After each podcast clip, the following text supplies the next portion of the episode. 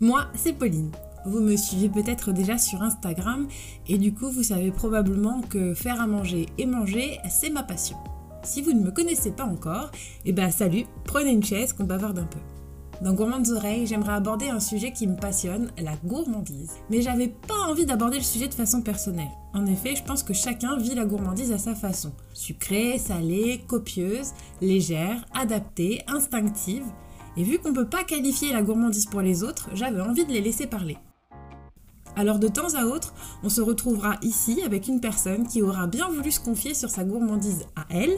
Peut-être que je parlerai aussi de la mienne parce qu'elle m'a fait faire pas mal de choses.